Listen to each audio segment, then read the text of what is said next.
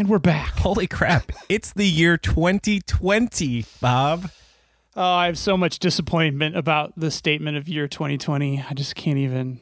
Not really about the year itself or anything that it may or may not bring, but you know, there's just a lot of bullshit flying around right now about not just new year, new me, new decade, new me, whatever they're saying. I have no idea. Yeah, this is the uh, the time of year when you start thinking, man, maybe I should lose some weight. And of course, you you know, even if you do lose weight, it finds you because the only thing that really works is changing the whole lifestyle thing. Like I don't know, moving to a state with mountains and hiking all the time. Hey, let me tell you, that doesn't take off weight either, by the way. Damn it. Ah, well, that stinks. Um, so, according to Back to the Future 2 in 1989, in the year 2015, not only will the Cubs win the World Series, which was almost accurate, it was off by like one year, but we'd be flying around in our automobiles, Bob. Are we there yet? Well, it depends what you call flying around. hey, so yeah. We have some autonomous features and functionality in some of our vehicles. Um, we even kind of have hovery skateboardy things. Yeah. Not really, though. I don't know. So uh, it's been a few weeks since we've had a pod. We've had a few holidays. Today, as I saw on the internet, is the Mondayest Thursday of the entire year, and it, it certainly felt that way. This whole holiday break has been the shittiest shitty of anything. You could just fill in the blank. Monday, Tuesday, Wednesday. Bleh. Did you uh, acquire or partake in anything especially notable over the holidays? I had two of my three kids home, so that was kind of cool. Would have been nice to be three for three. Um, didn't really get any tech related gifts. We're really minimizing the whole Christmas thing. Got a cool piece of artwork though that I was looking at, and my kids noticed that I was looking at it, and they bought it for me. So Awesome. So is it hanging in, in said um, domicile? It is prominently displayed in the dining area. It is a collection of handcrafted um, pine trees. They are, I think, they're created with a arc welder to actually cut out the metal, and then he uses some kind of patina technique to give them a cool bluish green tint. They're pretty awesome. How about you?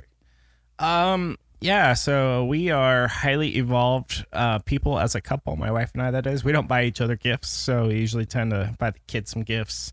We've uh, decided to go on a vacation a little a few weeks after the holiday, so that was part of their gift. And then the fun thing I got to play with over the last week or so is a vinyl cutter that was not a part of Christmas. It was just one of those things sitting in a box that nobody. I can't believe you had one of those and no one was using it. That's crazy. Well, my wife's very into scrapbooking and she actually bought it for herself. And then once I learned we had said thing in our possession, boom, started using it. And I've already made some stickers and uh, tried screen printing with making it a laser cut stencil. Some really cool things you can do. So I've seen pictures and some of the stuff looks pretty big. What's the like I don't really know much about vinyl cutters and maybe some of our listeners don't. What uh yeah, but I saw his and hers above your Yes. bathroom. That's pretty big. Uh, yeah. So um, out of the box, so I have the Cricut, or we have I like it's mine now. okay. Uh, I, we've got That's beautiful. in it. We've got the Cricut Explorer Air 2. I'm looking at it here. It is on my desk, so possession is nine tenths of the law. so uh, out of the box, it cuts a 12 by 12 uh, piece of vinyl if you want, and then it goes up to 12 by 24 if you buy a optional mat, which I've totally bought, and then. Really, the sky's the limit because if you need something bigger than that and you're using Cricut, you just basically print it in sections and you put it together. So you tile it out, huh? Yeah, so the his and hers that you can find on my Instagram and or my Twitter account. Yeah, you probably won't go look for it, but I'm just saying. Um, the his and hers are one piece each, and they are fairly large. They're like I don't know. Oh, those are one piece? yeah, they're one piece each. Yep. So they worked probably on the 12 by 24 then. Yes, that is correct. And I've Nice. since printed um, some stickers, some JavaScript stickers. It's great for like laptop stuff. I'm showing Bob here some stickers to the camera. I've I made one here for one of my kids Oh, who's for on Grant, yeah. Instagram. Yep, and I made him a white and a black version. I made a an airborne patch because I was in. Uh, airborne in the army here. This is gonna go to my car and if you notice what bob can see is that you can have multiple colors which is really cool. You just layer them on there. You cut them in you cut you know one color then you cut the other color and then you put them on top of each other. It's pretty cool. Is any of this computer driven or is this all manual? um well the cutting and the designing is all computer driven. The cutting is like CNC. oh yeah oh my gosh here let me let me show I had you no idea. i'm showing bob here the uh the Cricut here i pushed the button it is opening majestically here and my jaw is dropping as the doors open. So there's- how much does a Cricut run you? Uh, those are 200 bucks. And there's different versions. Like version one back in the day, you, you got like Nintendo cartridges where basically, you know, you had to buy this cartridge from the local craft store, plug it in like a video game, and then you got to choose, you know, from an enumerated list of things. And it was kind of shitty after a while because you're like, but I want to print this custom thing. oh, here comes version 2.0. Version 2.0 is like, hey, we've got this app, and all you basically need is a transparent background uh, PNG file. And there you go. And then there's a ton of uh, videos on YouTube to kind of get you going. And holy crap, I'm like pretty excited. Not gonna lie. you you appear to be having fun with it Yes. because I see lots of pictures. And so, are you into? You said you're integrating that with your screen printing as well. so uh, yeah i guess i guess i haven't really talked about screen printing on the show so i do screen printing that's kind of like my analog um, hobby when i just want to get away from the digital world. And so um, there's many ways to screen print. And bob you, said you used to screen print. Maybe you still do. But Not still, but used to. Yes. but there's three primary ways. And uh, the first way i learned was you buy this thing called an emulsion sheet which is pre-coated and it's sensitive to sunlight. You print something on a transparency plop it on top go out in the sun for a minute and then you wash it out and it works actually really well um, one drawback there is you can't keep tension on it so it, it- you know it's got its drawbacks but it's very easy to uh, burn the second is the traditional way which is you you uh, scrape i guess is the right or you, you coat a screen a traditional Yeah, screen you squeegee the screen. Yeah. well no before you get to the squeegee you, you Oh, cover yeah, it but in you spread the emulsive. Yeah. Yeah. you put the emulsion on the squeegee too. So Well, it's it, the thing I've got. It's like it's called a scoop coater. So you scoop coat it, and then that's like a and then slosh it around. you've got to do it in a dark room. So I've had to put together a makeshift dark room from the house. I had to buy red lights and everything, and then I had to build. Um, and I'm going to show Bob this. I don't know if you can see it. Right at the end of my desk here. Great radio. I know. Right at the end of my desk is a. Uh, th- this houses my undeveloped screens because it's light sensitive, and so I turn all the lights out usually at nighttime, and then I expose them with UV light. So that's method two. And method three, to bring it back to the Cricut, is to vinyl cut something and then just apply it right to the screen. But you do it in me- uh, reverse. You put it on the bottom side, and then you just squeegee it through. Now, I think that's brilliant. now, each way actually has their pros and cons. You'd think that the vinyl cut way is like, well, why wouldn't you always do that? It's just less mess, easy. The drawback is if you have very fine detail, the vinyl cutter isn't the best solution for that.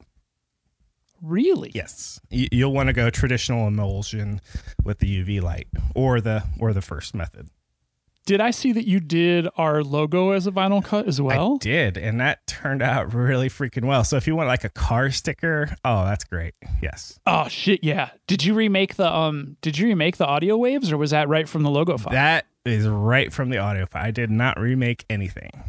Damn, that did look good. um actually if anyone's interested in checking that out, uh did you share that on the show Twitter? Uh, you know, I have no idea anymore. We have so many accounts, both personal and professional podcasting accounts, that it's really hard to keep track of them all. Super, Yeah. super professional Yeah. podcasting accounts. So, um, before we get into the meat of the show, this is kind of like a little transitional thing. Speaking of the show social media, uh, one of the show New Year's resolutions that I've made for myself is to try to be more engaged in the marketing of the show. So, I want to share with listeners since we're less than 10 minutes in and maybe most of you are still here. Our primary platform appears to be looking back at the 2019 stats uh, Spotify. So if you are on Spotify, please, uh, I think they have a follow button. And using that follow button actually subscribes you to the podcast, but then also helps um, Spotify's algorithm determine where to show our podcast is recommended to some folks that may not have uh, heard us in the past couple years. So that's if you could do that, that'd be very helpful. That's a great resolution. Um, I have traditionally stayed away from resolutions, but I did give myself some. So a little more personal info about me. I am a uh, arms dealer of Lego. So God, you scared the shit out of me for a second. no, I buy sell uh, Lego, and that's kind of a finicky thing because you, you know you just got to pick out the right ones, and you you basically turn around and keep them for a while, and you sell them. But what I learned with that experience is, wow, it is really awesome to make money while you sleep. And I've tried six ways from Sunday to to make money in software like in open source projects, making this little library. That is a that is a tough business. So selling freaking Legos has made me like a million times more money than any software gig I've tried to do on the side. Just, putting that out there. So the problem with Lego is, is well, eventually you run out of the good stuff. So I've been into woodworking slash screen printing for the last uh, four, five, six months and that's where my future efforts are going to continue. And I'm going to open up an Etsy store and I'm going to sell a bunch of woodworking stuff. And I like to really bore the shit out of people by posting all my projects that I do on Instagram often. No, I love it because I'm not as artistic as I used to be and it's cool to see you making stuff. I mean, I'm oh, I'm super engaged with all of my friends that do creative things outside of code um because i don't do that much creatively outside of code well except maybe podcasts I, i've definitely i'm at peace with the idea that i'm a creative person but i don't necessarily have to do it in the digital realm. And so i really really really like balancing my digital creativity with analog creativity. So i play music play guitar i i draw i you know, I, I fabricate. Kevin does all the show artwork in case anybody didn't know that. Yes, stick so. figure art is harder than it looks. Especially when you have an annoying co host. It's like, can you make it look like this? Yeah. So, uh, yeah, the creativity thing, that's kind of my resolution thing. But in, so expect, um, more show swag, Bob and Kevin Show branded show swag that you probably can't buy because you probably don't want to buy it. But um, I might have. But if you're good listeners and drop us some lines on social media, maybe you'll just you could yeah possibly get some. And then uh, I I've done a lot of signs. I, so confession time. Kevin really likes Pinterest, and from what I understand, um, that's that's you know takes a lot of courage to you know to, to say that. So I really like Pinterest, and I steal all my great woodworking ideas from there. There, I said it. You use it as your creative muse. You don't steal. Yeah, I like the you. You could be my marketing manager if this ever goes anywhere.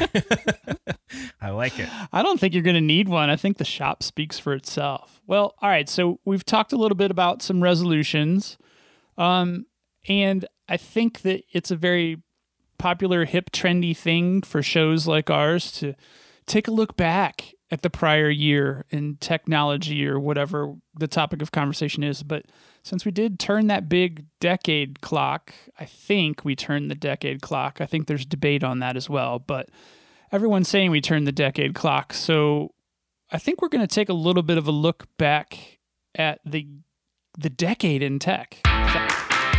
You are listening to the Bob and Kevin Show with Bob Beattybar and Kevin Gishesky. Each week we cover relevant tech and social issues related to technology. Our website is bobandkevin.show, and our episodes can be found virtually on any podcast network. Be sure to follow us on Twitter, Instagram, and Facebook. Just search for Bob and Kevin Show.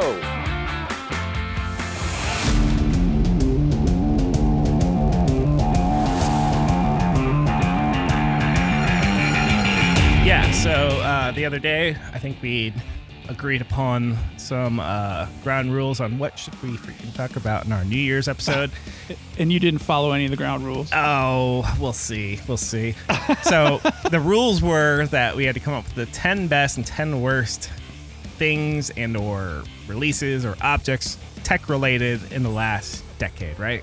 That was kind of the right rules. Yeah, and a little glimpse behind the curtain for those of you who listen. I, I, we've probably mentioned this before. This show is not highly scripted at all, and when we do come up with topics like this, we don't share. Like our our conversations during the day get very awkward because we want to talk about this stuff, but we can't. So I have no idea what Kevin's top 10 and top 10 lists are, and he has no idea what mine are. But I'm actually pretty excited to see if there's any overlap at all. And which would be even the most entertaining is if I have something on the good list and he has it on the bad, or vice versa. It's like it's like the naughty and nice list here. So, yes. Um. So So where do we want to start? let here. Let's just. So I did rank mine. Did you rank yours? I don't know how heavy my Mine are ranked in Okay. descending order from 10 to 1. Okay. I have two honorable mentions in each category. All right. Very good. Let's just, just give me your tenth best technology of the 2010s. Well, should I do my honorable mentions first because they're outside the top 10? Uh. No. Give me the. Oh, we're going to close out with Yeah, those we'll- after we'll we get close to out. the number one? Yes. So we're doing the positive ones first? Uh. Let's go back and forth. So we'll do a best one Oh, and we'll a do the- worst one, and then so on. And so Okay. forth. All right. So this one is going to be my number 10 of the most positive things in tech from the last decade. For me, I said the rise of music subscription services and the end of the CD and digital piracy era. I. I Because, full disclosure, I used to sometimes stumble across music that I didn't own prior to the 2010s. that that's interesting because um are you including or maybe you don't want to tell me streaming video as well in this This is specifically to Oh, okay. music. so So I was kind of looking at personal things So- as well as like big industries. so streaming is huge and it's such a strange concept to no longer have a tangible piece of music like an album if you will does an album even exist anymore Yeah, actually, really cool hipsters will release their albums on vinyl. Um, very limited release, although it has been increasing in popularity again. But this has been a very big conversation in our house over the holidays too, with the digital music, so because nobody actually owns the music anymore so david for the most part. David Neal, uh, also known as at Reverent Geek, he was on one of the early Bob and Kevin show um, YouTube editions. He tweeted the other day, he's like, "Hey, CDs, it's kind of like an offline version of Spotify." And I just laughed my ass off. so, uh, But it's not though, because a CD doesn't know what you want to hear next. there's no algorithm, right?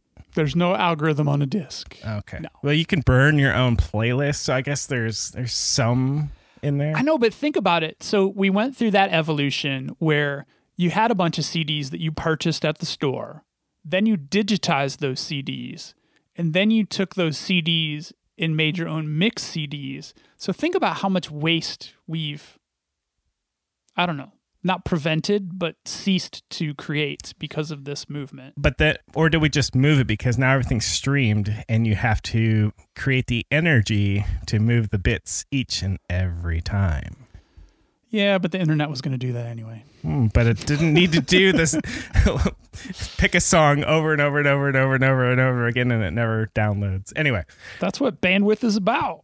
all right so let me throw So that was my number 10. What was yours? my number 10 best thing was the ipad slash smartphone so i know i realize that's a very broad category I like where you're going with that though, because phones have basically become iPads lately. Well, it, uh, the iPad was released in 2010, and full disclosure, I made a lot of fun of it at the time because I'm like, this is stupid. This will never work. It has no keyboard. Oh my gosh, why would you do? There's no apps. You know, why would you do that? I was wrong. I am raising my hand for the camera here.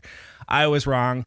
And then smartphones themselves. I worked at a wireless carrier, a Verizon wireless carrier, and I was a part of the retail side of uh, moving a bunch of smartphones to the public. So I realized the iPhone was invented in 2007, but I really don't think it took off until Android was released, which was in that neighborhood. I'd have to have the the intern that we don't have and can't afford to look that up. But I do remember at the time BlackBerry happened to be king, right? Hey, Oh God, you're gonna laugh so hard. This is the best radio ever. God, I can't wait. Keep going. well, I was just going to mention whatever happened to hard QWERTY keyboards on the phones. Well, they lost to the soft screen. So, what do you think?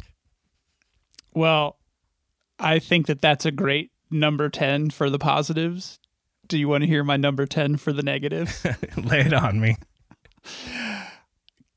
Listeners at home, this is not scripted. My number ten for some of the downside things, I guess this actually is, I could be spun as a positive. People who should not have been making phones like Facebook, Amazon, BlackBerry, and Windows Phone. Those are all really bad smartphones of the 2010s.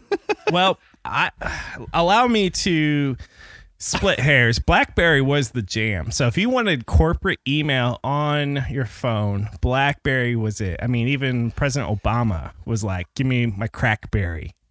it was, but very early on in the 2010s, BlackBerry was already in the throes of like the death throes, the last twitches of life, where they came out with their tablet. I can't even remember what they called it, but it was, you know, they were trying to revive their their smartphone presence, and uh, they just couldn't do it. I, t- So, I totally missed. bye-bye. I totally missed Windows Phone, but I wouldn't say I missed it or do miss it. BlackBerry, I think they tried to come out with a uh, soft screen again. Uh, Bob Bob's holding up his apparently vintage Yep, I was showing phone. my my Windows 8.1 phone that I still have because it runs like a beast. So did and Facebook did they actually have a smartphone? So Facebook was toying with the idea of a smartphone, and what they did instead of making the hardware, they came out with a basically a flavor of Android that they tried to distribute on pre-made devices, and uh, like a lot of Facebook things, it didn't do well. While we're talking Facebook, a, a quick reminder that my particular version of Android cannot uh, uninstall Facebook. I can only disable it. Thanks, Mark, because I didn't need that 300 meg of space on my phone anyway, right? Jerk. I'm going to make a quick prediction here that Facebook is going to come up in this conversation more than once. Can I do my number 10 then? Hell yeah! okay. number 10. Worst thing. of the bad things. Of the bad. Yes. Yeah, bad things. Facebook acquires Instagram in 2012. Wow, that was still that was way at number ten for you. Well, wow. there it's it's, it's this list is going to get nasty. yeah, the list is young, Bob. so yeah, so in in 2012, I don't know that any of us, including the FTC or whatever government agency, overlords, you know, mergers and stuff like that. I don't think they necessarily saw future things like surveillance state. 2016 election, Cambridge Analytica, yada yada yada, in 2012. So yeah, sure, why not? You got money, they you can buy them, great. And nobody really understood how the filter bubbles and how speech was going to be shaped in 2019 slash 2020. Well, pick a year. So, You're so funny. God, this is the best. I knew this was going to be great. so, so what do you think? Uh, how's my number 10?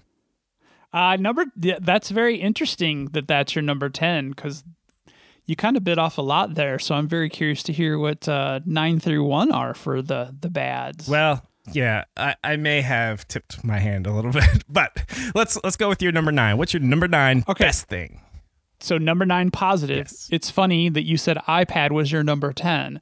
Number nine for me was the Microsoft Surface Book because and the Surface the Surface line of products from Microsoft, very much along the same lines. Uh, full functional computing with detachable screens and still very po- powerful uh, graphics processing and overall uh, CPU, not just the GPU. So, um, I love my Surface Book. I have one personally and one professionally.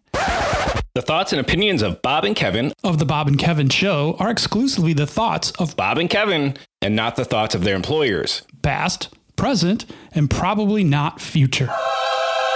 And uh, they're talking about getting new machines at work. Luckily, we've already run the disclaimer. If not, I'll drop it in here as well. Uh, but uh, I don't want a new one. I don't, I don't want a new machine. I like my Surface Book. Wow. So, um, Microsoft, for as much as they struggle uh, I feel like in various consumer based hardwares and softwares. Uh, Windows 10 and, and Surface line were pretty big in the 2010s for me. So I think. so. I've never had a Surface, but here's what grinds my gears with win with with Microsoft Surface. Before the Microsoft Surface that you're talking about debuted, Microsoft had another Surface. Do you remember that at all? Well, I think they have the. I would guess they call it the. They don't call it the plain vanilla, but they do have just the Surface period, and it you know has a type cover and. Nope, nope, nope. What That's was not the other. Surface? So in 2011, I went to Indianapolis, Indiana, to the Gen Con board game convention. Yes, nerd alert. So- right. Uh, so we need alert nerd alert drop it. right.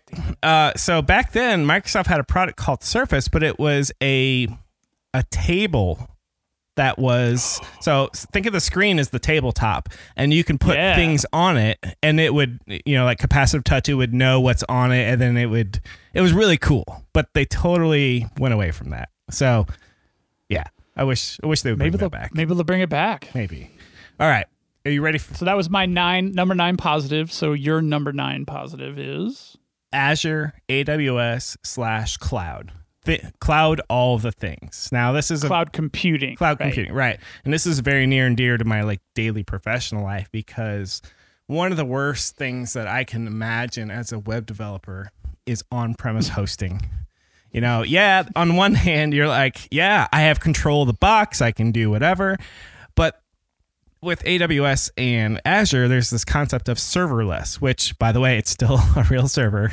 Right. It's in a box. Which it's terrible naming when they say serverless. It explaining it to non-tech people. Oh, so there's no server. No, there is a server. It's just virtualized. Anyway, I digress.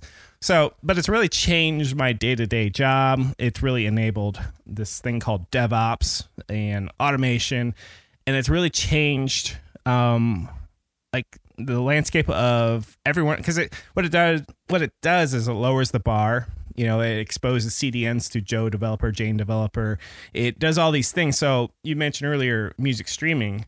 I humbly think that the cloud revolution helped enable the streaming revolution. What do you think? Oh, I think so much of that is dead on. Um, you know, physical boxes don't really, I mean, I'm sure they exist. I'm sure there's tons of them out there still, but yeah, that platform, the whole idea of that distributed computing that is easily accessible and the you know the front end that they've given all that stuff with the the, the front end tool so it's not all command line stuff yeah it's pretty amazing Yeah, and AWS uh, started because they basically had an internal need, and then they just said, "Hey, wouldn't it be cool if we just sold some of our capacity?" I don't know if Azure has a similar history, but I thought that is some of the best ways to um, create tech, you know, create a business, which is solve a real problem and then see if you can make it generic and or you know, you know, abstracted, if you will. So that was mine. What you got? So we're on. So my it's my number nine bad one, right? Yes. Okay. So I kind of went off the beaten path a little bit on this one. This is kind of more of a pet peeve than anything else. um, so my number nine is bad Kickstarter tech launches, and the one that really comes to mind from the 2010s is the the coolest cooler, which was the cooler that was just trying to be way too many things than just a cooler. I think it had streamable music, it had multiple USB chargers, speakers on board, it had everything. Swiss Army knife And for a cooler, right? Yeah, but for a fucking cooler. So um I think that paved the way for a bunch of people to be like, "Hey, I know this crazy thing that's a bunch of things taped to other things and let's start a Kickstarter for it." And that got really annoying. So full disclosure, I think in 2013 or 14, I was part of a Kickstarter campaign, totally failed. Um, but that reminds me because this isn't on any of my list. I'm glad you brought this one up because Patreon, Kickstarter, Indiegogo, GoFundMe, uh, those are ones just off the top of my head. Everyone in their brother and sister are holding their hand out, going, "Hey, give me money. Why? Because of an Right. idea. Okay, well, know. or or I can't make rent. Here's a kick. Here's a GoFundMe, GoFundMe. for I can't make rent this month. Yeah. Yeah, so I I still like being uh you know contributing when I can to a charity. I'm I'm mostly I can contribute my time, not so much money. Every time I see a Patreon for somebody I know, I, I feel we call it the Tupperware problem. It's like, oh god, I gotta buy at least two bowls, you know, a, a salad bowl with the lid. Make sure you get the lids, otherwise, you know, Timmy's gonna be pissed. And you know, I want to be friends still, and so we call it the Tupperware party. Bob and I do, and it's really hard because you look as a creator. We're Bob and I are both creators, and we look and go, "Hey, look at all these great, you know, people doing great things and getting Patreon." But then it's like the top 1% it feels like that's that's actually getting somewhere on these platforms and then there's everyone else. So kickstarter sells you this dream and with the 1% actually doing it and they collect you know the funds underneath as a fee. So i really look at that stuff and going that's just i don't even know what to call it. It's not really snake oil but it's definitely like same shit different you know method here where of, hey we're just trying to separate people from money right Well, my boys, bless their hearts, um, they're both big fans of Kickstarter type projects, and they are just now receiving stuff that they invested in when they were in their mid teens, and they're both in their twenties. So oh man also not it's, on my, it's a super long game. Well, I guess I won't tell you what's not on my list, just in case it's still on your list. All right, let me go with my number nine, and you'll be like, "Where? What?"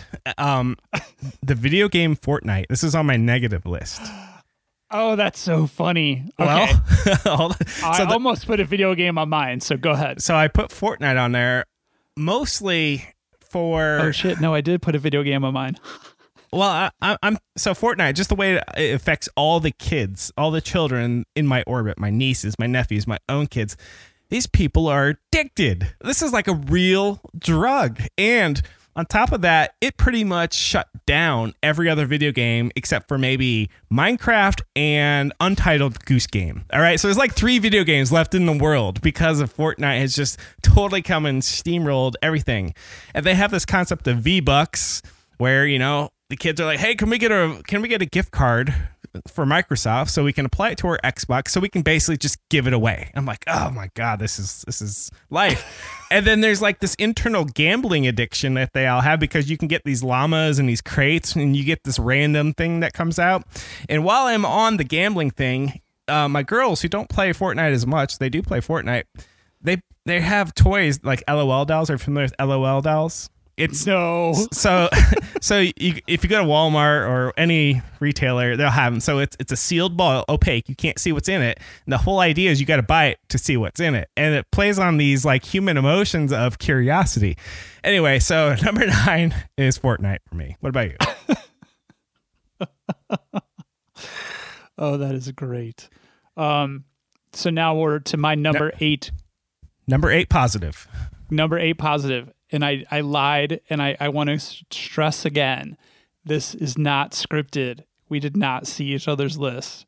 My number eight positive tech from the 2010s is Minecraft because it's a family focused gaming adventure and you can play it with your kids.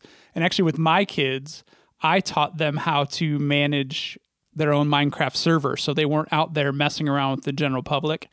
So, taught them how to give server line commands basically through the uh, through the Minecraft thing. So this is so funny that you were Fortnite and now I'm I'm Minecraft. So Okay, so interesting. That's so great. you're picking Minecraft. yes, Um, Minecraft. as a positive. Oh, okay.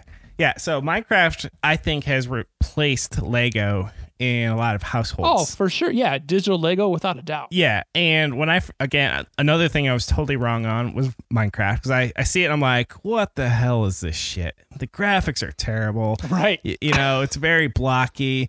No kid's gonna like this, right? They're just gonna be like, oh well, you know, give me like Call of Duty or something with high end graphics. But um, actually, I kind of like Minecraft because it it stimulates creativity and building it and whatnot. Yep. That's pretty much why it was coming in at number eight for me of the 2010. All right. So my number eight, you'll probably snicker a little bit, is crypto slash blockchain. So this is your number eight positive. No. Oh, I'm sorry. This is my negative. Shoot. no, That that's why I asked. I totally messed Um, up. So, all right, I'm gonna I'll come back to my number eight positive because I've already tipped my hand here. So my number eight negative is crypto blockchain because as of right now, I don't think crypto slash blockchain has changed the world because that's basically what all of the crypto slash blockchain people are saying. Ah, we got a blockchain, all the thing. It will change the face of insert industry. Cryptocurrency, it will change the face of whatever. I'm still waiting for it to change any part of my life, Bob. What part of your life has it changed? Um, I think the only thing that it's really affected is our podcasting because of the Libra, kind of the Libra crypto trying to desperately make its way to market. Um, we did do that experiment a couple years back with investing in crypto and tracking the markets. So, but that was more just fun. And I still have not recouped from where we invested. Yeah, you and I like totally hit the apex of crypto. We're like, hey, look at all this great stuff happening in crypto. Let's invest. And the good thing You I bailed out, right? Oh, I, I am out for save whatever 15 bucks a Bitcoin was worth a few months ago. Uh, Yeah, I'm still in. I'm still in. yeah, we're such suckers, man. such suckers. All right, so that was uh, my number eight negative. Um, do you want me to catch up and just do my number eight positive, and then we'll Yeah, we'll just flip it. So Okay. you do your number eight positive. So my number eight positive is SpaceX reusable rockets. Wow. So you and I had done a live stream of the Falcon Heavy launch, which highlighted the landing of the booster rockets, and that was in 2017. We had my kids. Uh, They got two out of three on that one, right? I, I- something like that, but it looked like a frickin' science fiction alien invasion movie, which was awesome. Dude, I got choked up. Oh, me too. And to this day, every time they stick the landing, which is I think pretty much Yes. every time now, It's regular now, yeah. that's that's awesome. Um, I think one of the the rockets that went up recently was like its fourth or fifth flight, and that's got to save money somewhere. And I've heard a lot of people say, "Oh, it won't be financially feasible. Still, you just got to throw those away and start over." But I think they're uh, starting to prove that wrong. What do you think? Yeah, no, I think they're getting financial benefit with the the multi-launch, multi-land for sure. Um, that's how they're able to really kind of like supplement the Starlink program. So yeah, the reusable rockets, that's brilliant. Yeah. So, uh, uh, And f- for the most part, right now, those are 100% unmanned trips, right? Yeah, th- they are testing uh, the ability to send up uh, a manned crew, and they've had some success recently. Because right now we're actually dependent on Russia, of all people, to uh, Right. send people up to the space station. And I will be in Florida in a couple months and trying to catch a Falcon 9 launch for the Starlink program, but that's about like threading a needle at this point. Right. You showed me the schedule. It looks like it's not going to happen while you're there. Uh, you know, I don't know the schedule enough to know that maybe I'm just looking too far out and they're just going to fill the schedule or or what have you. But I'm excited. My kids are too. They want to see it. That would be awesome. Yes. All right, we're up to your number 8 worst. My number my number 8 bad. Yes. This could be a, a trip down memory lane for some and not a positive one. Kevin, did you ever hear of the Lytro camera back in the 2010s? Never heard of it. It is a light field camera and it was supposed to revolutionize digital photography. And it looked like a a rectangular tube, but what the camera did, it was supposed to capture the infinity of the light that created an image. So you could capture that photograph doing air quotes and then you could do whatever you wanted to with after that because it had infinite resolution. That's interesting. So, Yeah, it failed, by the way. so have you ever been into uh, photography? I, I li- yeah, I actually do love photography, and I shoot a lot of photo- photography. So when you focus on a certain spot, it becomes, or there's a certain spot of moving the focal length, and you'll hit what's called the hyperfocal distance. And everything beyond that point is in focus. It's just like we can take a picture of a mountain range and it's like, hmm, why is that always in why is the background always in focus? Because you've got the the focal length, so that's the hyperfocal distance. Anything in front of that, you start getting the bokeh or or bokeh or however you want to pronounce that. I don't even know what the real word way of pronouncing that is. But it's it, I'm not that big in photography. but you get the subject in focus and the background out of focus. So anyway, blah blah blah blah. Sounds interesting, but you said it totally failed. Yeah, first of all, they were super expensive, and uh, the UX, the form factor for the device itself, was just very clunky. So, um, but it was something at the time. I was very into photography and spending money on lenses and things like that, and um, was very excited about. But there was no way I could afford it when it came out. They came up with a better form factor, but it was still like over sixteen hundred dollars, I think, at the time. Well, you know what? There's a there's a uh, thing called the iPhone 11 that's got about three cameras on it, and it's a little less than that. So hmm. right, and you can totally adjust that bokeh, whatever it is, too. So yeah. yeah. Interesting. All right. But yeah, so that was yeah some of these are very personal to me, so this is pretty fun. Yeah, uh, if, I'm glad I didn't bet money of what your number uh, eight was there. Eight would be. All right, my number seven positive is 3D printing slash CNC slash vinyl cutting. Oh man, I'm so glad you hit that market too. so 3D printing for me is very cool. I've seen people make just some ridiculously cool things. They're basically like, "Hey, yeah, we'll take one of those." It's sort of like the the real life replicator from Star Trek. Shout out to uh, Stardate Supplemental. We need to uh, eventually. Nice. Yeah, we need to eventually do this crossover episode. Crossover coming soon. Yes. Um. So that's what I think a 3D printer does. Um. My vinyl cutter is that 2D printer. Um. Very cool. Um. In I've also seen that they can 3D print organs now, which is like totally mind blowing. Like they can 3D print a new heart and stuff like they're that. They're printing, yeah, they're printing meat too, which is really weird. Uh, so uh, I think 3D printing is still early, but I think it has a lot of promise. Um, I've seen 3D printed houses out of concrete, you know, for in uh, developing countries. Just they can just set up a machine and it prints overnight, and you know, just mind boggling. So what do you think? Yeah, I think that that's a really good one. Um, I actually did not touch upon 3D printing, but it's funny that you brought it up because my wife the other day was asking if 3D printers were getting cheaper.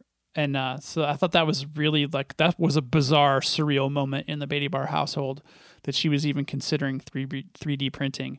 I like the aspect of 3D printing as well as like printing pieces or tools to do things without having to go to the store to purchase said tools. I think that's pretty cool as well. Yeah. Yeah. Um, I play the game Civilization quite often, and one of the technologies that you can unlock is called replaceable parts. You know, it like precedes like it's like Civil War era type thing where you could start you know, fixing things rather than just having to craft it from A to Z every time. Well, give me a couple of these parts and then we're back to new. So I see the 3D printer as an, extension of replaceable parts. And um, not that I think a hardware store is going to go out of business anytime soon, but when 3D printers become more ubiquitous, um, that might change. Well, didn't one of the like space shuttle missions or some space mission, space station, maybe even, they were able to 3D print a wrench that helped them out in a situation or something mm, like that. Sounds familiar, but I, I can't recall yeah. the exact one. All right, we got. Anyway, yeah, that's a great one. We got to move on. Us, say, uh, what's your number seven positive? My number seven positive is pretty interesting because I think you've already alluded to this, but number seven positive was cable cutting with streaming services like Sling TV. Ah. And we've talked about this on the show several times where I think in the early 2010s, when this started to happen, it was meant to be a very positive thing. But now, with every service jumping on the streaming subscription bandwagon, really, if you add them all back together, it probably costs more than traditional cable. and it has the but, side effect of putting us into an additional filter bubble. We haven't really talked about filter bubbles on this episode just yet, but you know, you're in your platform, you're in your channels, and you're you know you're on Netflix.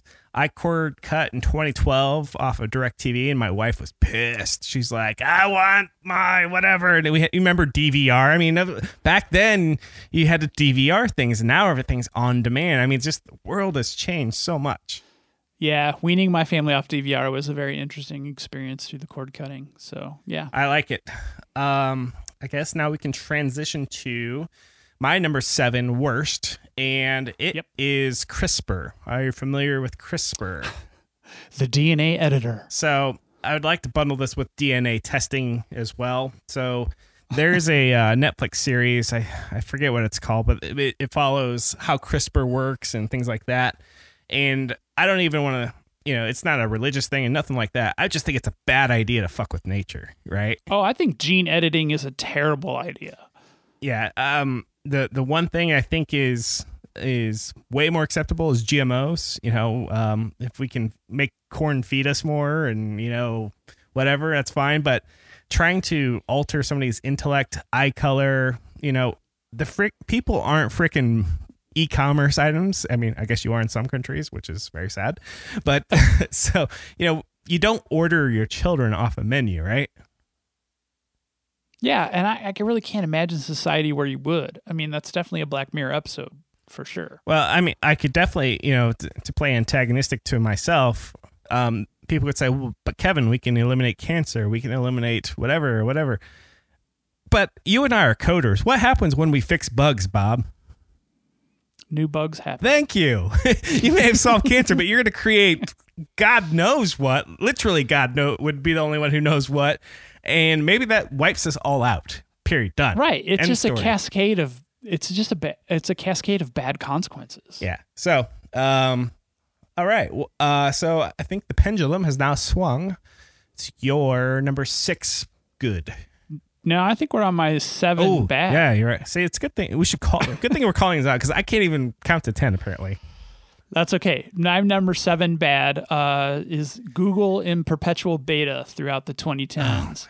And then the ultimate bait and switch where free services no longer were free services. Um, that one's pretty self explanatory. I think we hate all the big tech giants with equal disregard. So, so. are you familiar with the website um, killedbygoogle.com? I, I'm pretty sure we brought it up when we were talking about all the companies that So, were in alpha. so I actually brought this up just for this episode, and I did not know two things on here are actually already scheduled for the X. Number one is AngularJS V1. That is no longer supported as of uh, one year from now. So in one year, if you're using Angular one dot whatever, and I realize that's very nerdy and very like specific to coding, and I I'm trying not to go down specific things here, but Angular JS is an older uh, but super popular thing that we used to also super stable. Yes, absolutely. I don't know why they fucked with it at all. Well, reasons, right? Uh, then here's the one that I was like, "What? Are you kidding me?" Google Hangouts is being killed.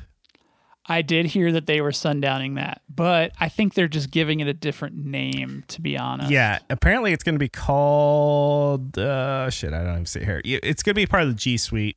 So, maybe it's just they're just not making direct money on it because people just use Hangouts for random garden variety shit and that probably costs money, right?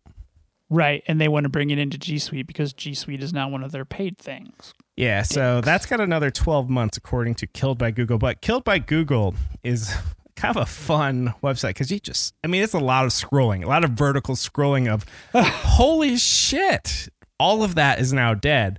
And while the, the layperson probably care less than we do, but Bob and I, you know, when, when we're asked to integrate with Service X, I don't know about you, Bob, but when it's owned by Google, I go, oh, well, how long do we even have left with whatever this is? Right. It's a total question mark for sure. It- I hate it. And um, I, uh, you mentioned Google Maps. They totally did a bait and switch on that. I'm uh, trying to get Google out of my life, if you will. I'm actually using DuckDuckGo a lot more. And if you do like a search on DuckDuckGo and like directions, it's actually powered by Apple Maps, which is kind of an interesting twist on things. Oh boy. Apparently, I don't know if I like that. Well, I've I haven't really used Apple Maps. I heard it was really bad, and they've made improvements. And I'm no Apple no, I defender. think they I think they bought Waze. One of them bought Waze. G- Google, Google or did. Apple did. Google did. Okay, Google did. Okay. Yep, that was um, unceremoniously explained to me the other day when I was like, "Why is Google Maps and Waze so similar?" Whatever ignorant thing I said. Um, okay, so uh, So you're number six positive. That's what we're up to. and then I know this is going to be real nerdy, so I'll try to keep it light for the general listener. GitHub takes the number one spot uh, over the decade to become the the go to place to dump your source code. Now, I think that's a good one. Now, why does that matter? Well, I can tell you prior to the 2010s, um, source control was very optional. and a lot of people may say, yeah, right, not where we work. But let me tell you, I worked a lot of places and it was copy paste and you do cut, control C, control V. That's your backup. And it said, you know, it, it just the little numbers that Windows does, you know, one, two, three, as you control C, control V. So GitHub really changed it. Um, there was a bunch of competitors, and there still are Subversion, whatnot, and then Microsoft bought them. So um, that was kind of a big deal, and that happened recently. And the, why does this matter? Well, GitHub's very known for open source, and basically the open source revolution. I'm going to try to put that in here as well is a big deal for both programmers and non-programmers. Why is it important for non-programmers? Because the programmers can bring you things that they couldn't before. What do you think?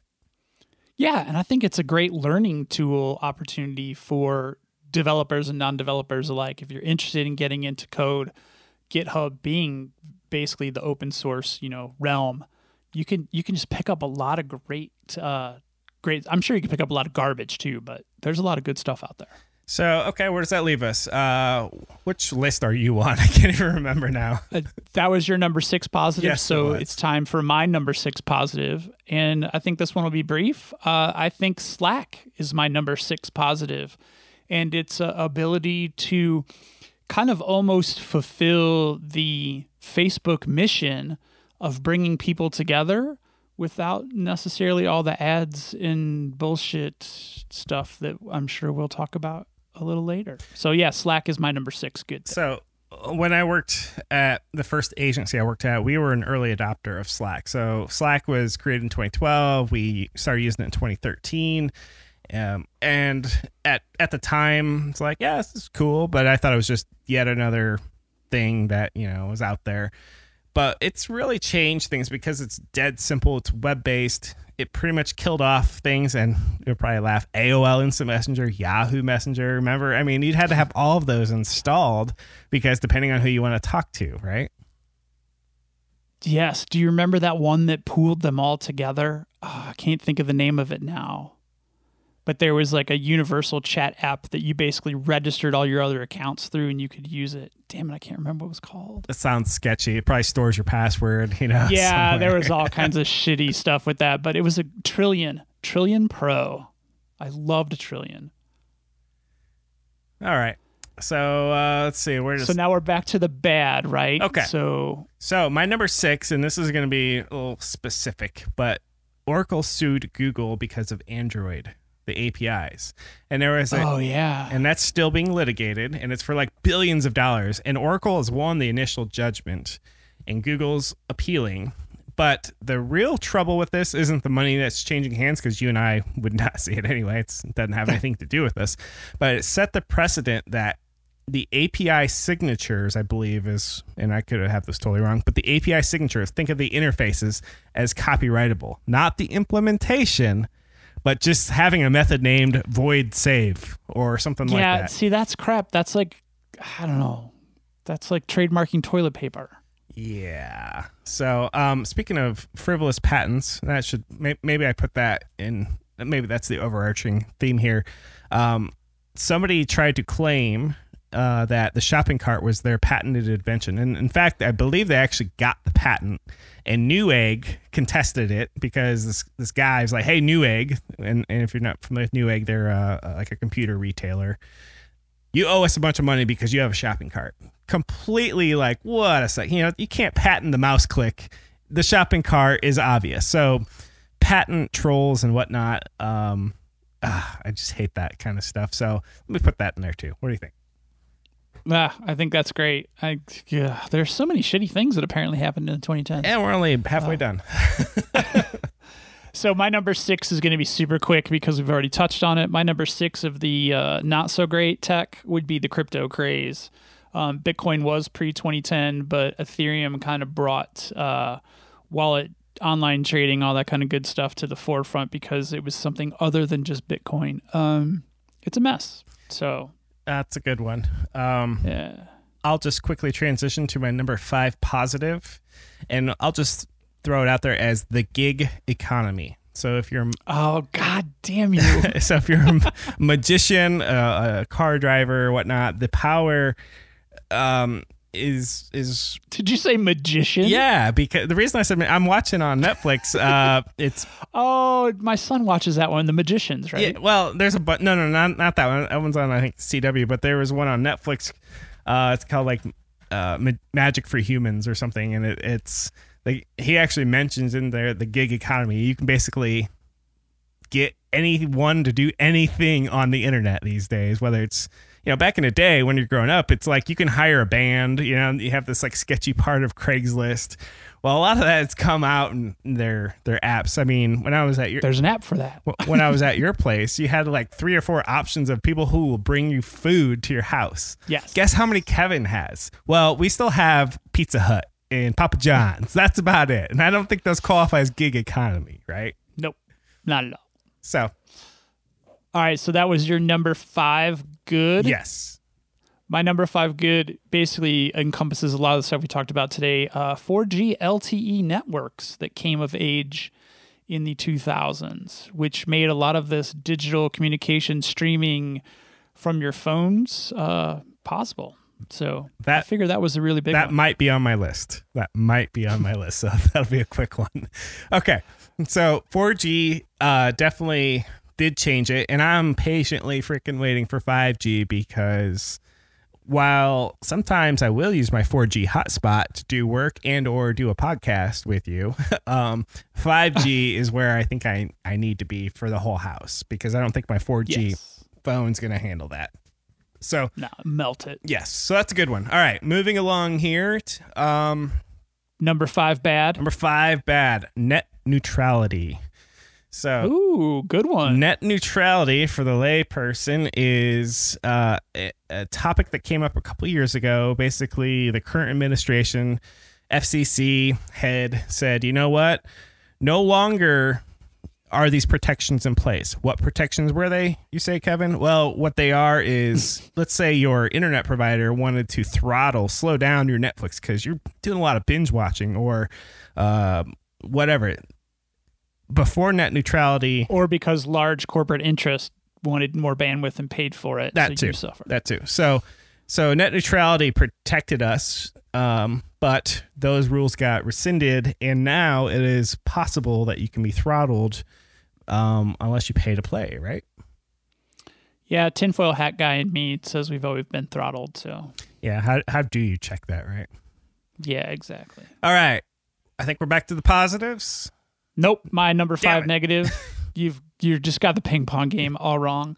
Um, my number five negative. Uh, you've already brought it up. Mine was DNA kits for the masses.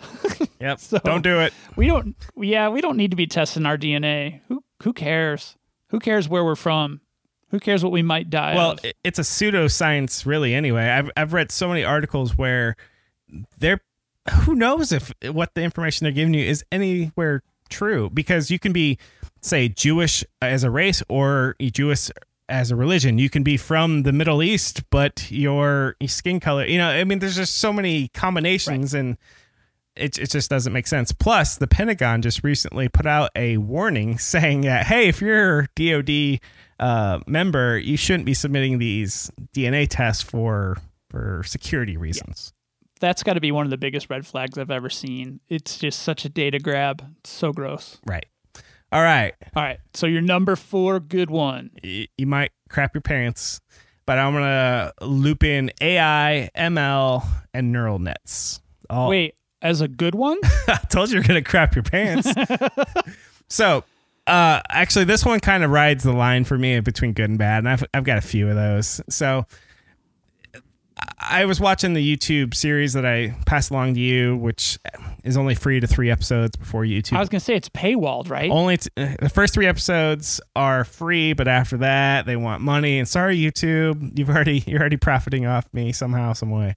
But Fucking drug dealers. one of the cool things in there was a guy, a, a former Tennessee Titan football player, had ALS or has ALS, and they use speech to recognition type things to help learn how he talks now. excuse me, versus how he used to talk in like press conferences and things like that.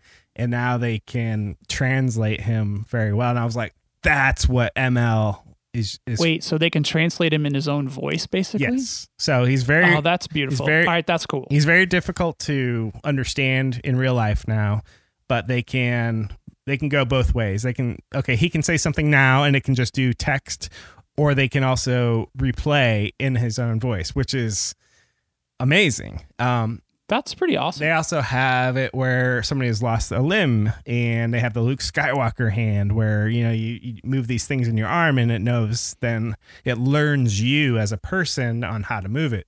Because previous attempts at like limbs, especially hands, hands are very complicated, is well, how do we make this work for everyone? Well, you don't. That's the problem. Everyone Right. is wired kind of a little bit differently. And if you leverage machine learning uh, to kind of figure out you know the nuances of you and hey that worked that didn't and adjust on the fly. That's great. And so that's where i think it's super that's great. That's noble. Where i'm not so hot on ai and machine learning is like self-driving cars. I really think that's just you know i no let's, let that's just a waste of time you know we're you know i just read the other day uh, tesla hat was involved in another autopilot death you know where the car was in autopilot and it killed some people so of course yeah, but still, they've got like hundreds of thousands to go before that's really an issue. right i mean the the easy defense of that is yeah and so and so died from deer you know crashes and that's human controlled so what's your point kevin Well, I was Yeah. gonna say on yeah, on that same day, three thousand people probably got killed by regular people driving. So what I'm getting at is, is I don't put auto or self-driving cars at the top of the machine learning uh, like to-do list. I put right, amputees, I put people who have medical I put that high up. So that's why when I when I see like, hey, there's this new self-driving car and it's blah blah blah, I'm like that's great and all, but is, is that changing humanity? I mean, getting rid of the fact, yes, we're saving you from the tyranny of driving a car. Ooh, you know, that's that's really not high on my list of things we need to I'm solve. telling you though, next year when I get my Cybertruck, I'm getting it with the uh, autonomous mode, all right, moving on. and that So- that is an upgrade. all right, so we are on Bob's number four positive. Right, my number four positive. Also spooky. You already had it. Ride share and gig economy apps basically was my number four. So Oh, the ability to have a, a a system in your pocket where there's thousands of participants where you can pretty much get anything you need all right. um, because they're volunteering to be in the system. So, So the only notable Well- thing there is, is with the gig economy comes the obvious potential exploitation by the overlords running the apps. yes, uh, Lyft, Uber, um, I think are the two that are considering unionizing, or you know, there's there's issues there. And then the other one is um, with YouTube. YouTube's not really a gig economy unless you look at it through the lens of well, I'm a performer. creators kind of are. Yeah. Yeah. So yeah, so there's exploitation uh, potential there, but But I think the technology to make that open for pretty much anyone to participate in that economy is the bonus part. Maybe the way it's executed is not, but the ability, the technology has opened that door. I think that's pretty cool. Yeah, and let me tell you, Airbnb, if we're considering that also a gig economy, that is Yes. a huge, huge plus thing. I'm I'm going to Disney World for the second time to an or a third time with an Airbnb because it's just way better than doing a hotel. So Uh, we always look for the goofy ass Airbnb places too. Like the quirkier, the quirkier, the better. all right, Um, so you're to your number four, four bad. Yeah, Cambridge Analytica is my number four. Wow, that's really far out. Uh, Why you thought it'd be higher up? I thought it'd be closer to number one. Uh, yeah, it gets pretty crowded here towards the top. so Cambridge Analytic, if you're not very um, up on that. There's a Netflix documentary called I think it's The Great Hack. If I'm uh, Yeah. okay. We did an episode on it. We did it. an episode on it, and basically we're all suckers, and it will be a component of one of my two a component of two of my top three negatives here in a in a bit. Um, but Cambridge Analytica basically exposed how much data is the new oil. I'm channeling my inner Bob Beatty Bar right there. That's uh his Data is the new oil. that is trademark. that's right. So I'll just leave it there. I don't have time to explain Cambridge Analytica. I I don't think you would disagree, would you? Maybe you want it higher. No, not at all. no, my my it's actually higher up on my list, but I don't disagree at all. Um, my number four bad is an old guy rant. Um, it's Instagram, Snapchat, and TikTok. Uh, I just can't keep up with all this shit anymore. like I was a very active technology dad and introduced my kids to Facebook and Twitter and kind of introduced them to Instagram and then Snapchat and TikTok all kind of blossomed on the scene in the 2010s and I just can't keep up with all the different interfaces and what's the expectation, how the content's supposed to be formulated and delivered. Uh, it's just it's too hard. So that was my number four bad is just the rise of all these little micro networks. I still don't understand Instagram stories. Depend and it, people have explained it to me over and over and over. I just don't get it. I consume them pretty regularly because I think they're a good I think they're a good platform for consumption, but to have to make an Instagram story, I struggle. Yeah. The struggle is real, as the kids say. All right, we're back to the positive, right? Number three positive for you, Kevin. Number three. Uh, actually, this one's a mixed bag too. Uh, but it's and you'll be like, oh, I guess that is a thing. Hashtags and the like button. So that, Oh, that's a continuation of my old guy rant. yeah, so hashtag. You would think that non-tech users getting the them to use hashtag would be really difficult, but humans seem to know how to use hashtags nowadays. And the like button, while its positive is is it's a quick feedback. What I don't like about it is the ambiguity of not pushing the button. Does that mean people don't like the post or does that mean people haven't seen the post? And that ambiguity is by design, right? Where it's like, well, it's not that people don't like it, Kevin. Maybe they didn't see it or whatever. What do you think? Yeah. Well, yeah, that I think that not seeing it, especially with all the stupid algorithms that these different networks have, I think that's a big possibility. I'm always um like perplexed by someone will post something that, especially on Twitter, uh, actually Instagram too. So they'll post something that is actually kind of sad and not positive, but you want to show that you support them somehow. but your only option is to like the fact that they put something really sad there. Yeah. So I do like that Facebook has a little bit more wider range of things. Um, but yeah, I do struggle with that a little bit. Yeah. Do you think Twitter or Instagram will adopt the multiple emoji reaction? I don't know. Would Facebook come out and say against Twitter, like, no, we've patented that? Uh, ooh. We've patented the four emoji response or whatever it is now. So that's interesting. And then you'd have to remember what the equivalency is between the platforms. See, that part just pisses me off. There's there'll be an app for that. Don't worry. Old guy rant continues. All right, you're number three positive. My number three positive. Um, actually, I struggled putting this as low as number three. I, I wanted it to be closer to one, but there's so many. I guess I did have so many good things. My number three positive was the Apple Watch and fitness trackers in general. Um, Apple Watch kind of came to the largest prominence early in the 2010s with that whole scheme and the connectivity. I just like having it's very futuristic, having all that stuff on your wrist and I have the mentality where it doesn't consume me, even if people in my household think it might. But uh, I have the ability to focus my attention in many different directions. But I like that it's a constant reminder of your activity level and the ability to track it. I think I- love data. Which don't know if anybody which version do you have? I am wearing a four, which they discontinued because it was so similar to the five that they launched. So you today you can purchase a three or a five. Do you So do you have to have your phone close by? Is it near field required? Well, you still get all the functionality of the tracking on the watch. So like you can still analyze your heart rate, you can still track a workout. Um I don't have the LTE version. So if I want interactivity with my phone, yeah, I have to be within Bluetooth range of it. So, But it's still a watch regardless. if I had a Dick Tracy watch, because that's what I think they are, I would prefer that it works by itself, and I don't have one because I'm in the Android uh, side of well, the. LTE is more expensive, and I'm a cheapskate. So Uh, I think my wife has the LTE version. She's in the Apple ecosystem, and uh, I really wish there were some more options in Android. And I haven't looked for a while. I have a Fitbit, and that's really nice. Has nothing to do with my phone or, or anything, but I think that might be the the future innovation. Where, I mean, these phones are huge, and you got to stick them in your pocket. You know, they're just they're just somewhere, or you're gonna drop them. But I think if if the phones become exclusively wearable, I think that would be huge. I think we're going there for sure. All right. So you're number three, good, right? I already did that one. And oh, then you're on number three, bad. Sorry, I lost track that.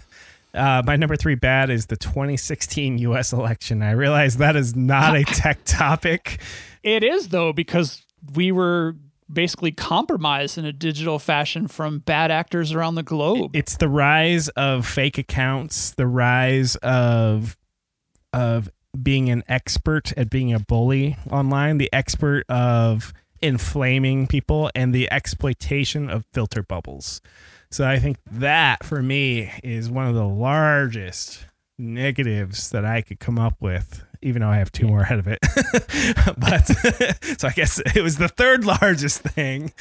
Um, yeah, if you haven't watched the Cambridge Analytica special on Netflix, totally encourage you to do so. So uh, yeah, hope, uh, hopefully we won't have a repeat in 2020. But guess what I think, Bob? It's already happening. Yeah. Very good. All right. You're not on Facebook, so you don't see the shit show, but it's already happening. Well, I, I at least see the Twitter side. Thankfully, I don't see it on Instagram, which is a Facebook property. Yeah, but Facebook is the worst. Yeah, I, I don't doubt it. All right. So where does that leave us? Is that your next? So my number three bad plays right off of that. Oddly enough, it's weird. It's like we know each other and our friends. Um, mine is the rise in social media addiction and the rise of outrage culture, cancel culture, virtual signaling, virtue signaling, and all that bullshit that goes with all that stuff. So, uh, yeah, social media, really big negative, I think, for the 2010s, and I don't see that ending anytime soon. Uh, there's a there's a lot of people who are good at psychology on Twitter. They know exactly how to word it because, like you said, virtue signaling. It'll. I'm gonna write this in a way that it'll make me sound superior to everyone else, and somehow you know gain sympathy or empathy from everyone. It's just like this negativity to propel yourself forward, and people Or are very we- good at it. Yeah, or we all should be doing X, Y, and Z, but if you dig into the profile of the person who posted that, they don't do anywhere near X, Y, and Z. And and another problem is is the fake accounts thing. The person that's you know, we have certain certain certain group for certain certain certain candidate and they're just flaming each they're playing both sides of it and it's hard to tell what's real and what's not. Um side note, Facebook attempts to have a real person behind a username. Twitter does not. Do you have quick thoughts on on whether making it a real person would fix any of that? No, because it's just kind of like the the spam bot issues with web forms. You know, we found ways to kind of mitigate that, but then people figured out that they can just employ people for pennies on the dollar to be the humans to do the same spam botting and check the box that says I'm not a robot. so it, the shit's going to go bad either way. All right, let's go back. We need to shift to a positive. Let's go back to the positive. My number two positive is electric vehicles.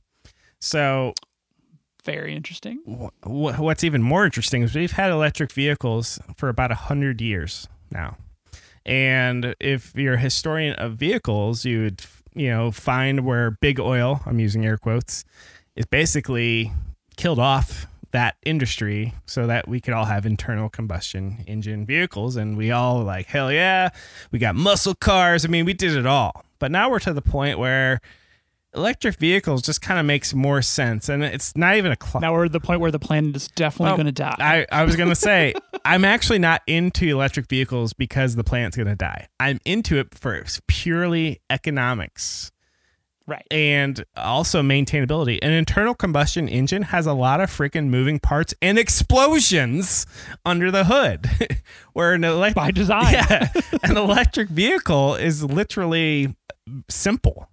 And it But Kevin, they catch fire. well, you know what? So do so do cars Yes. with flammable liquids in them. So that combust under the hood. right. So um, I would like to think my next vehicle will be an electric car or vehicle, but that's a bold statement. However, the reason it's I'm in a hybrid right now. I'm telling you, Cybertruck is on my list.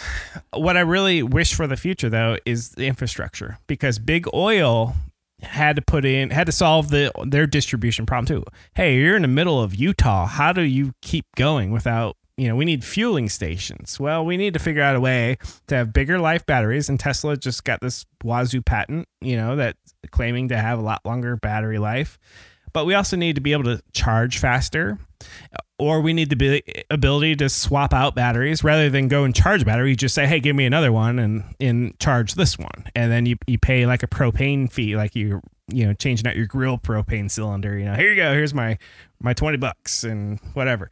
So that's my hope, and and electric vehicles are huge. Um, kind of an allegory or side to this one right here is I really wish we could harness the uh, the tidal energy of the moon. You know, when that moon spins around Earth, it does a lot of moving. So the kinetic energy from that, and just like turbines underwater, you'd think we would have infinite free electricity at this point, but apparently we haven't figured that out yet. It would definitely contribute for sure. So there we go. EV. That's me. That's my number two. My number two positive would be voice assistant services like Amazon, Google, uh, Siri, all those good ones. So So real quick, there's a lot of positive there. In fact, my kids learned that this morning that if you say Alexa fart, she will comply. Oh. so you need to try, I'll be trying that later you need to sure. try that out. Um, on the big speaker.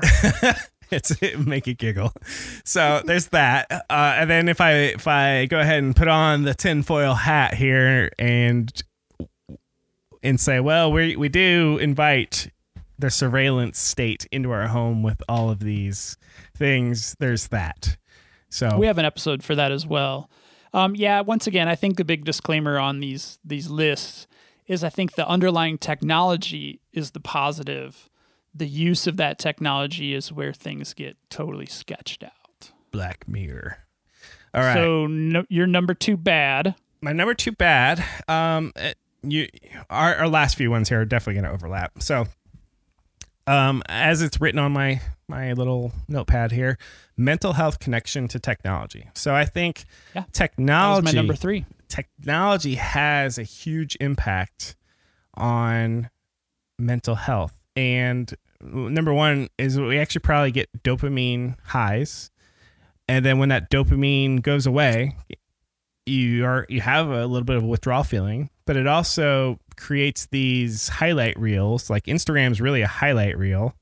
Um, the uh, let's see, the idea that you do or don't get likes. Uh, I was talking to a school teacher recently, and she's like, it's actually become a problem where people get social, or her students are getting social anxiety because they'll post something and get no Right. reactions. Or we are now in a world where, are you cool? I don't know. How many followers do you have? Do you have the new iPhone? You know, it's like, man, when I was growing up, it was, can you catch a football? How tall are you? But now it's, what do you possess? What's your status symbols? You know, what's your social network look like? And holy crap, I've seen a lot of people, and I, I, I really praise them for doing it. And they're like, hey, I need to take a break from social media. It's, you know, it, it's getting too much. I just need to take a break. I'll see you. I'll see you next week, or I'll, or or uh, I really don't like it when they pick a date. Come back when you're Yeah, but ready. you know, The giant the giant dick in me though uh, says that's virtue signaling as well. um, Don't you wish you were as strong as I am that I can take a break from social media? all right, that's fair. That's totally fair. Uh, you don't have to announce it there. How about that? Right. Yeah. Okay. Just do it and be quiet about it. Yes. Um, Do you think there's a podcast version of virtual virtue signaling? And did you just do it, Bob? I'm just asking, asking for a friend. Yeah. I'm just Yeah. I'm teasing. I do it all the time. I'll admit it. So mental health is something I've always struggled with, um, and technology sort of exploits those flaws sometimes, and it sucks. All right, back to you, Bob. What's your number two shitty thing? My number two bad thing, we've already touched on this. Apps to collect data in the culmination for now is that whole the Cambridge Analytics thing or Cambridge Analytica. So basically coming out with apps that are viral in nature, but basically designed to help create that uh, 3D avatar, that data avatar of, you know, citizens around the globe. So that's my number two. It took me a, That's just shitty. it took me a while to get, figure out that oh wait a second how how do you the original way of funding a free app is to have it ad supported. And if you didn't want it ad supported the opposite of that was to pay for it. Well enter pick a pick an arbitrary time some mid Enter 2000 data mining. 2010s facebook now incentivizes your free apps to to monetize that way. So you have a, a a menu of things that could happen. You could have an app that is ad supported only, uh, app that is not ad supported, but it's Facebook supported because they're they're shoveling all your stuff over the fence to Facebook, or you could have both. And then the third thing you could well, there's like three and four here. The third thing you can have is it's you pay for it and they still send it off to Facebook. right. And that's the They ones still steal your data. and that's the ones that really piss me off, uh, especially Amazon. It's like, wait a second. I'm paying. I'm a Prime member. I'm paying you 120 bucks a year, and you still have these fucking third party cookies that say, "Hey, would you like to buy that? Whatever." No, I don't. And when I do, I'll come back or I'll buy it where the fuck I want. Okay. But here, take this music as a trade. Ah. Take these videos as a trade. oh my gosh. So Okay, so I want to finish on a good note. So we're going to double down and do okay. the bad ones, our, our number one bad ones, and then we'll go over to our number one good ones. How's that? Sound? Okay, well, I'll make it real easy on mine. My number one bad one was air quotes surveillance state. So it's basically what we just talked about, where The culmination. yeah, it, Yeah. it's it's the weaponizing and let's just call it for what it is the theft of your person, your your persona, the theft of your persona, and the real problem. And uh, uh, DAH uh, David Heinemeier Hansson, whatever. Sorry, I can't pronounce your name right. The the Ruby on Rails guy was just tweeting recently that you know we know it's bad but why do we still do it? And i'll tell you why because there's so many hands in the cookie jar right now that it's become normalized. It's normal to steal data. And once it becomes normalized go ahead and try to swim against that current because you're going to have clients that say well i want i want that too because the competitor's doing this. Why, why can't we do this kevin? Uh, you and your principals why why why why, why should you restrict me? Because i'm, I'm losing an uh, economic advantage here because over here they're getting all this great data from facebook ah, Go Did you have you watched? Have you finished Silicon Valley yet? I haven't yet. Oh, keep that in mind as you watch. Okay. Maybe I'm just in tune, or the writers are in tune with the, yeah the way no yeah here. it's it's it's funny because it's true um so my number one is facebook in general uh but the question i wanted to ask you was do you think so we've gone through this top 10 list almost in its entirety for good and bad do you think that the combination of all those good and bad things that we've that we've kind of highlighted today actually contribute to your both of our number ones that surveillance state that's such a negative Yes. okay It's right. terrible radio. Have one word answer. Yes. No, it's but I think that's really what it boils down to. I mean, we've covered a lot of ground. So yeah. Um all right, so let's move to our number one positives. Let's let's close it out on our number one positive notes. Do you want to go first? Do you want to go second? Uh, I'll let you decide. I'll go first, and it's really easy. My number one is actually on your list, and you may be surprised how, how high it is, but it, mine's actually the 4G LTE infrastructure. Well, and I debated on that too because obviously that 4G LTE made most of the stuff that we've talked about Yep. in Possible. everyone's pockets. It's it's the Yeah. enabler of everything else. That that's a good one. Uh, I totally appreciate that. I fanboyed a little bit for number one. Basically, my number one uh, tech positive for the 2010s is uh, Elon Musk. Everything that fine young gentleman has done, from Tesla to SpaceX to the Boring Company, uh, you name it. Even the fucking flamethrower. I'm a giant fan. Eating that shit up, aren't you? I am. I, I think that, you know, the world needs great minds like his.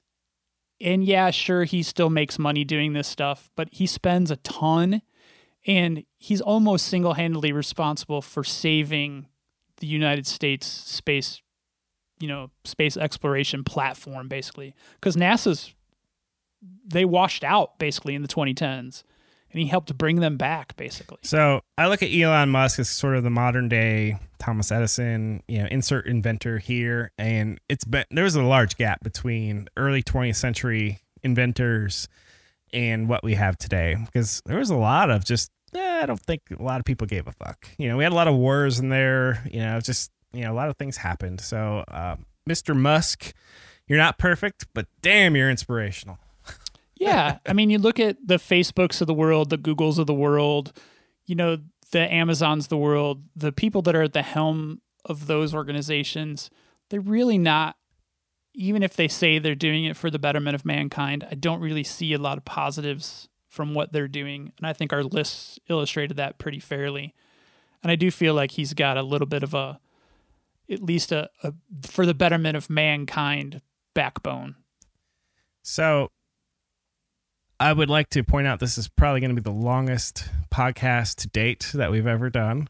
And it's close. It's definitely close. Well, you're going to give your your honorable mentions, and then I actually have a list too. So Oh Jesus. Okay, so really quickly because I know that we're you know we are pushing the envelope for length here. My honorable mentions from uh, a negative standpoint, and I think you'll appreciate one of them. Movie Pass uh, is definitely one of my negative honorable mentions. I had such potential too. It did, but it was dumb.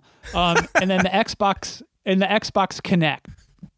Um, I bought one in the early 2010s, and I think that the games totaled a number of like in the handfuls, and it just was not great. It's kind of like So- the light gun for the original Nintendo with Duck Hunt. You know, they had like four games. I would still play Duck Hunt though. Yeah, fair enough. Uh, All right. and then my, do you want? I, I have positive honorable Yeah, mentions as well. Give it. Uh, the commitment to teaching kids how to code in the 2010s. I feel like that was a really big movement with things like Lego Mindstorms and Scratch. So I think that was a good one. And then the Xbox. So I slammed Xbox for the negative, but their adaptive controller that they came out with in the Yeah. late 2010s, uh, the commitment to inclusion in the consumer hardware world, which, you know, unless you're building appliances for the differently abled, you know, there's really not much going on in the gaming world for that. So Have- I thought that was pretty Have cool. you actually seen So the uh, the television commercials for those controllers?